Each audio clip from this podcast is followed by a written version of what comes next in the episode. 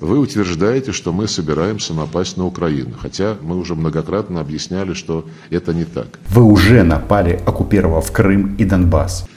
Но утвердив, вернее, утверждая о том, что это произойдет, вы тут же спрашиваете, а почему сейчас? А когда? Не нападать-то нам. Привет и слава Украине! Это Лавров делится впечатлениями от встречи с Энтони Блинкиным, госсекретарем Соединенных Штатов. Встреча прошла в Женеве. Была она по времени полтора часа, даже меньше, чем запланировалось. Я вам хочу сказать, что общее впечатление у меня следующее. И кажется, наши э, российские э, товарищи добились того, что э, возбудили американцев, и те тоже начали поднимать ставки. Ставки для России. И то, что их, россиян, на этих переговорах будут рвать, можно было бы а, спрогнозировать по вот такому, казалось бы, незначительному факту. Присмотритесь, а кто у нас здесь сидит? Вот стоп-кадр. Кто это? Это Мария Владимировна Захарова, официальный голос Лаврова, которая приехала на переговоры в Женеве в платье с вологодскими кружевами, которые она носит в качестве, в качестве ответа России на санкции Соединенных Штатов. Нас все пугают, да, что нам там что-то не поставят. Вот давно занимаюсь импортозамещением на своем конкретном примере. Вологодские кружева. Подписывайтесь на мой YouTube канал. Здесь мы называем вещи своими именами. Почему я говорю о том, что россиян а, собрались и начали рвать на этих переговорах?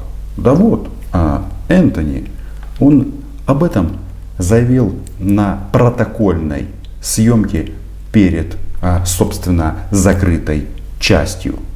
Привержены пути дипломатии и диалога. Но также мы привержены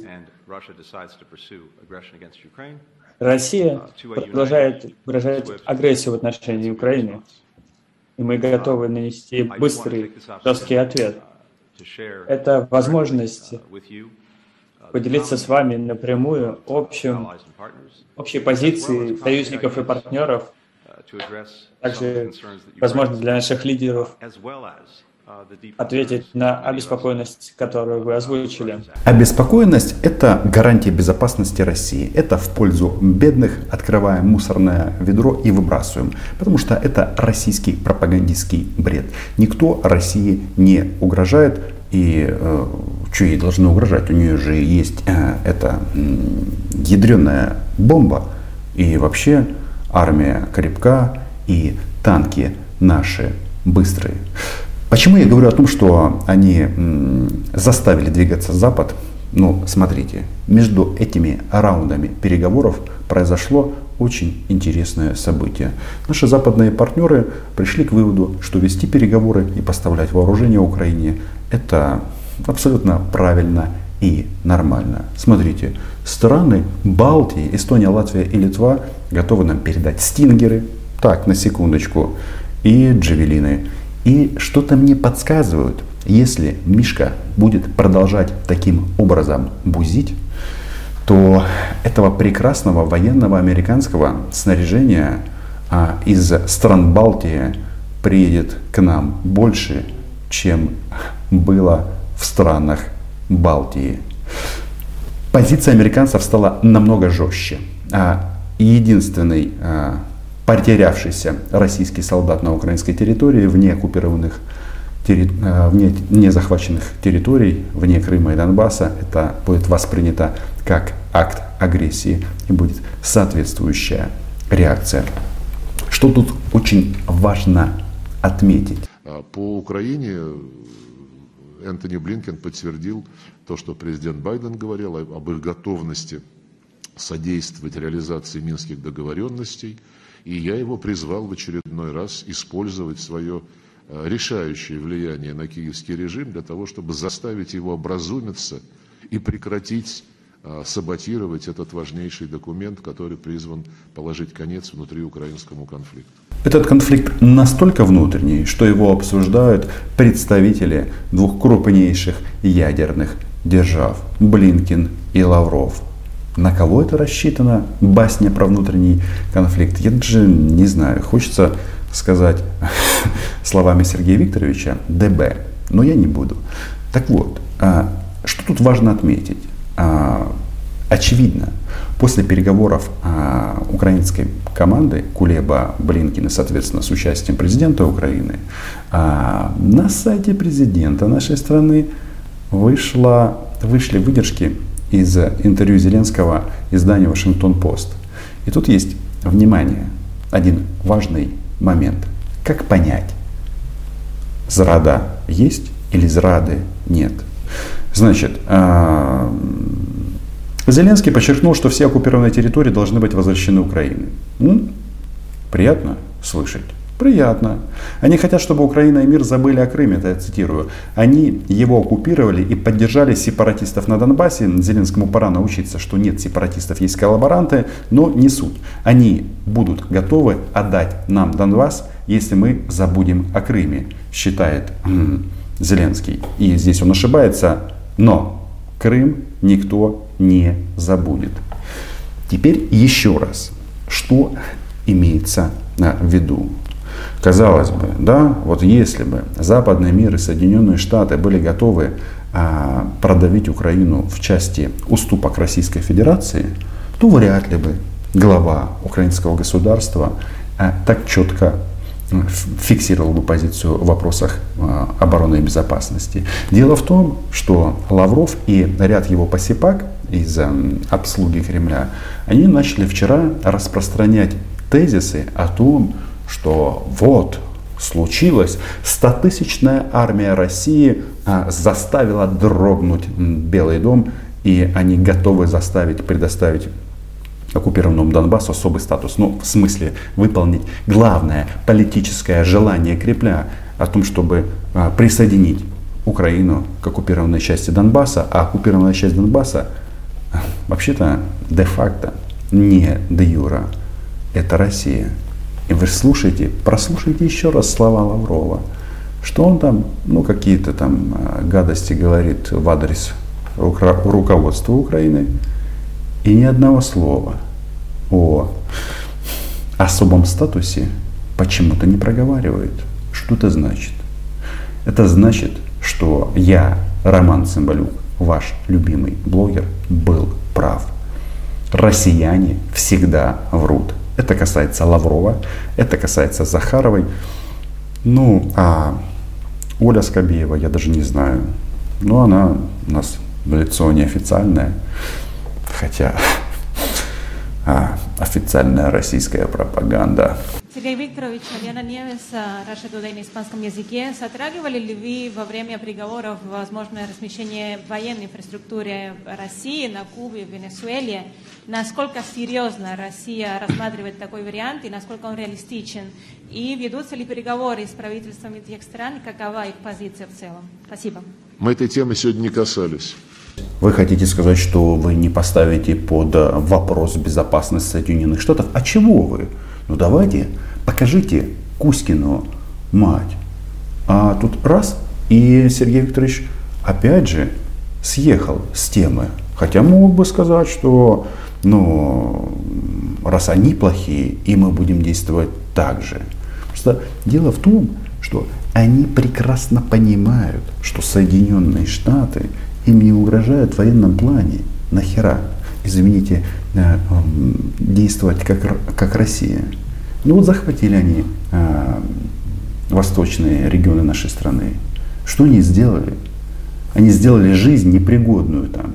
Ну, то есть условия жизни людей э, стали невыносимыми. Это витрина русского мира. Это сделал Лавров и компания. Ну а мы по его заветам ведем диалоге с Донбассом. Э, ну и я не могу комментировать э, то, что делают наши натовские соседи, евросоюзовские соседи в отношении Украины. Мы многократно предупреждали что единственное, чем занимается киевский режим, это спекулирует на э, вот, покрывательстве, которым он пользуется со стороны своих э, западных спонсоров. Как только вот эта русофобская истерика прекратится, всем будет очевидна несостоятельность этого режима. А я бы с Сергеем Викторовичем поспорил, где режим. В Украине, где признанный всем миром президент и, соответственно, правительство и другие избранные органы власти, ну или в той же России. Ну и тем более про оккупированные территории вообще можно не говорить. Ну что там? Сергей Викторович говорит, что у нас русофобская истерика. Вы точно в этом уверены? Я, например, уверен, что ничего этого не будет. Потому что Россия – это любовь, понимаете, а не танки. Ну, это страна, страна, которая любит Украину. И мы уверены, что украинцы попросятся обратно в Россию. Обязательно. В этом интервью Вашингтон-Пост Зеленский еще размышлял на тему, возможно ли избрание пророссийской власти в Украине. И его ответ, и он очевиден, конечно же нет. Это, как он сказал, не поймут и не примут люди. Так вот хочется этим а, депутатам а, просто напомнить один факт. Пророссийская власть в Украине возможна исключительно после оккупации. Смотри, Крым и Донбасс. Ну а на тему истерики и на тему того, что кто же кому угрожает, тут же палата номер шесть, тут э, мнений много. Что решение только одно – военное решение, война. Ну и вы упомянули э, заявление о том, что Украина никакой угрозы для России не представляет, я хочу еще раз напомнить тем, кто занимается анализом наших публичных выступлений, анализом наших позиций, что Россия никогда, нигде, ни разу а, устами своих официальных представителей не угрожала украинскому народу. Решение только одно – Военное решение. Война. Так оно и было. Путин молился за бойцов Новороссии. Путин говорил нам, что лишит Украину государственности. Путин смеялся. И Лавров, кстати, тоже, когда а, выдавал такие перлы, а как неудобно проигрывать шахтерам и трактористам, а в это время в Псковской губернии хранили безымянных российских солдат десантов. Именно этих парней, не только из-за Пскова. Россия страна большая, действительно, похоронить можно втихаря многих. Президент Зеленский, которого взяли под свое крыло наши западные коллеги, опекают его, э, поощряя на любые выходки, заявил публично, что если кто-то чувствует себя русским из граждан Украины, то пусть он убирается из Украины в Россию. На кого это рассчитано? Ну это же чистейшее вранье, рафинированное, российское, мидовское вранье. Я совсем недавно эту цитату Зеленского приводил. Он говорил о том, что если ты считаешь себя русским, а, что ты любишь Россию и считаешь, что часть Украины это российская территория, то тебе лучше переехать. Это касалось именно этого, а не этнической принадлежности. Но Сергею Викторовичу ему же так приятней. Кстати, интересно, а вот это вот макраме, этот воротник на Марии Захаровой, он станет предметом выговора российскому официальному представителю. Сергей Викторович, даже в вступительном слове Блинкин сегодня угрожал и говорил о том, что будет ответ, если агрессия на Украине случится. И на следующей неделе будет ответ э, письменный. В принципе, его тональность уже понятна. Или я ошибаюсь? И что будем делать дальше? Я сказал уже, что э, Украину пытались наши американские коллеги в очередной раз сегодня поставить во главу угла всего этого процесса. Э, мне показалось, что в итоге после наших объяснений они э, сохранив свои озабоченности, как они их называют, э, все-таки поняли, что нужно концентрироваться на содержании наших предложений и обещано было, еще раз подчеркну, предоставить нам на следующей неделе письменную реакцию на наши предложения. Об этом письменном ответе, который ждет Сергей Лавров, он говорил неоднократно. Такое впечатление, что ему просто не хватает друзей, друзей по переписке. И вот он нашел себе ровню. Госдеп Соединенных Штатов. Однако вот хочется сказать, что да, россияне знают ответ, что их пошлют на три буквы. Причем тут же важно отметить, что гении российской дипломатии, они же, они же ну, мыслят глобально и врагов плодят глобально. Им Украины уже мало. Что сказал Лавров в письменных ответах? Что НАТО должно вывести свои войска из Румынии и Болгарии. Как вы думаете, как эти страны встретили эту новость? Ну, как минимум, я так себе предполагаю, их военные сразу прокалькулировали последствия и своим правительством написали срочно оказать максимальную военную поддержку Украине. Потому что Украина держит этот фронт. Потому что если не Украина, тогда вот эти вот претензии, они будут не звучать не на словах, а они будут дулом танков тыкать в эти государства. И говорить, ну вы же что там, бывшие члены Варшавского договора, возвращайтесь под пету Москвы. Будет вам русский мир а, и русская смерть. Потомки будут судить о нас не по обещаниям, которые мы даем, а по обещаниям, которые мы выполняем. И вот с этим, конечно, и у американских наших коллег, и у других э, западноевропейцев, да и натовских членов, э, с этим плоховато. Я точно знаю, как опишут действия Путина в учебниках истории. Причем в учебниках Российской Федерации. Там авторы исследований будут просто а, удивляться и писать. Это же надо быть таким политически недальновидным было, как Владимир Путин, обладая политическим влиянием на территории всей Украины, до Ужгорода включительно, да, они напали на эту страну, когда-то самую близкую, захватили Крым, уничтожили часть Донбасса, а вся остальная Украина ощетинилась. Что там? Обязательства. Ребята, в отношении Украины вы наплевали на все договора. Будапештский меморандум, большой договор и так далее, и так далее. И сейчас, конечно, момент истины. Ну, смысл вот этих переговоров в чем? Что э, они идут, значит, горячая фаза м, под большим вопросом. Я так думаю, что все достигнут своих результатов. Для Украины и Запада станет ясно, что Россия это вселенское зло.